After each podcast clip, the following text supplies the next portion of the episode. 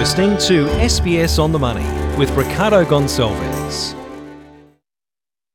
Hi everyone, it's your daily 10 minute business and finance news wrap for this Monday, the 5th of July 2021. Later, Sydney Airport at the centre of a huge $22 billion takeover offer. But first, let's talk jobs because the number of jobs advertised to be filled continues to rise. The ANZ job ad series increased 3% month on month in June.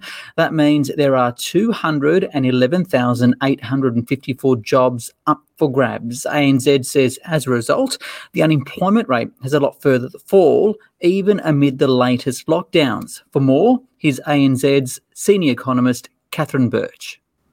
The June ANZ jobs report uh, was covered during the Victorian lockdown, and yet we saw job ads actually increased by 3%. And that's a really good sign for other areas that are currently in lockdown in Greater Sydney and other parts of New South Wales, WA, Queensland, Northern Territory, uh, because the recent history does show that with these short, sharp lockdowns, um, we usually see activity bounce back quite quickly. So even if some workers are stood down or even laid, laid off, they usually find work again pretty quickly or they're reinstated very quickly once restrictions ease.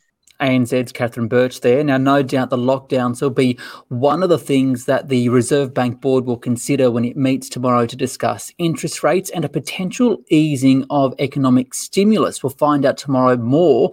That's probably one of the reasons why the Australian share market didn't do much today. The 200 at 7,315, that's a rise of just 0.1%.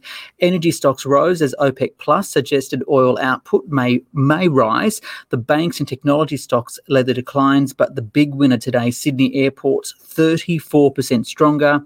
Uh, that's because it received an unsolicited takeover offer. For more on that and more, I spoke earlier with Matt Sherwood from Perpetual, and I first asked him about the impact of lockdowns on the share market it's already having a, uh, a fairly significant impact on markets. It's kind of sat markets of the strong upward momentum, particularly outside of the US. Uh, markets were very aggressively priced for a very strong um, economic recovery in the September quarter. And whilst that is still likely, um, it's the level of the, uh, the growth surge which is probably going to come in below expectations. Initially, it was going to be driven by lower um, inventories. Now there's evidence mounting that uh, the supply shortages of components are starting to impact activity. Um, it's starting to impact consumer behaviour.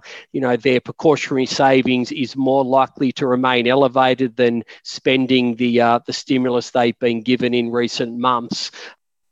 I think the big event for the markets will be tomorrow when the RBA meets. What are you expecting? And do you think the RBA governor will at least address the, the, the latest COVID spread in Australia? I certainly have no doubt in the minutes the um, the board will make comments of their view of um, you know of, of, the Delta variant surge in Australia. You know, but I think the ma- the major news, you know, there, there won't be anything surprising in those comments.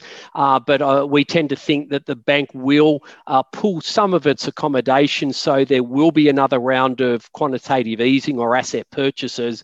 But it's probably going to be less than the two $100 billion uh, programs the bank has already implemented. You know, we think it's likely to be around 75 billion, and it's probably going to have some flexibility around it, um, around monthly purchases, how long it lasts, and you know, it might even be state-based. In other words, given certain developments, you know, the program may, um, you know, may diminish or increase its its uh, its rate of purchases.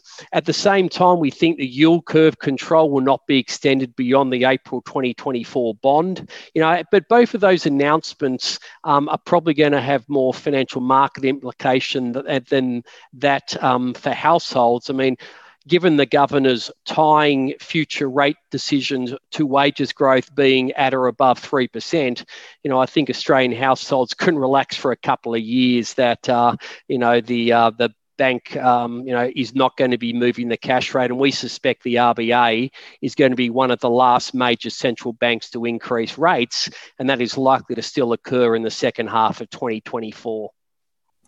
And I guess the big finance news story of the day is this $22 billion bid for Sydney airports by a consortium led by IFM investors. It's just one though, of a number of infrastructure bids or moves in Sydney in particular. Why the interest?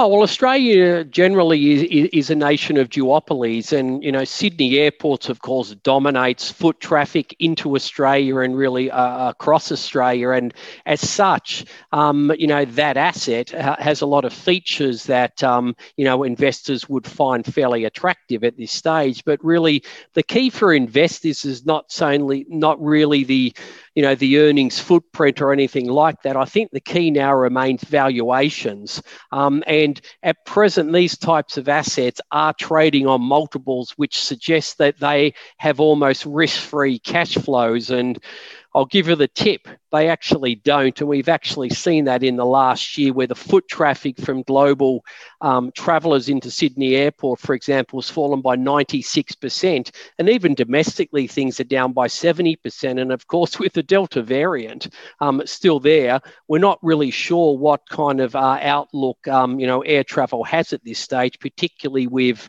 um, increased use of um, you know of uh, technology for interstate meetings things and so on. So, you know, those valuations are very rich. Um, at the moment, there is risk around these cash flows, so investors have to be pretty wary of willing, being willing to pay too much for an asset um, that may disappoint in, in coming years. Matt Sherwood there from Perpetual. That is SBS on the Money. Don't forget you can listen to this as a stream or podcast on the SBS radio app, Spotify, and Apple Podcasts. And for more, watch SBS World News, the On the Money segment from 6:30 p.m. on SBS weeknights. This SBS on the Money podcast is provided for informational purposes only content on this podcast should not be understood as constituting advice or a recommendation. It is not personal advice and does not consider your personal circumstances or objectives. You should contact a licensed professional before making any financial decision.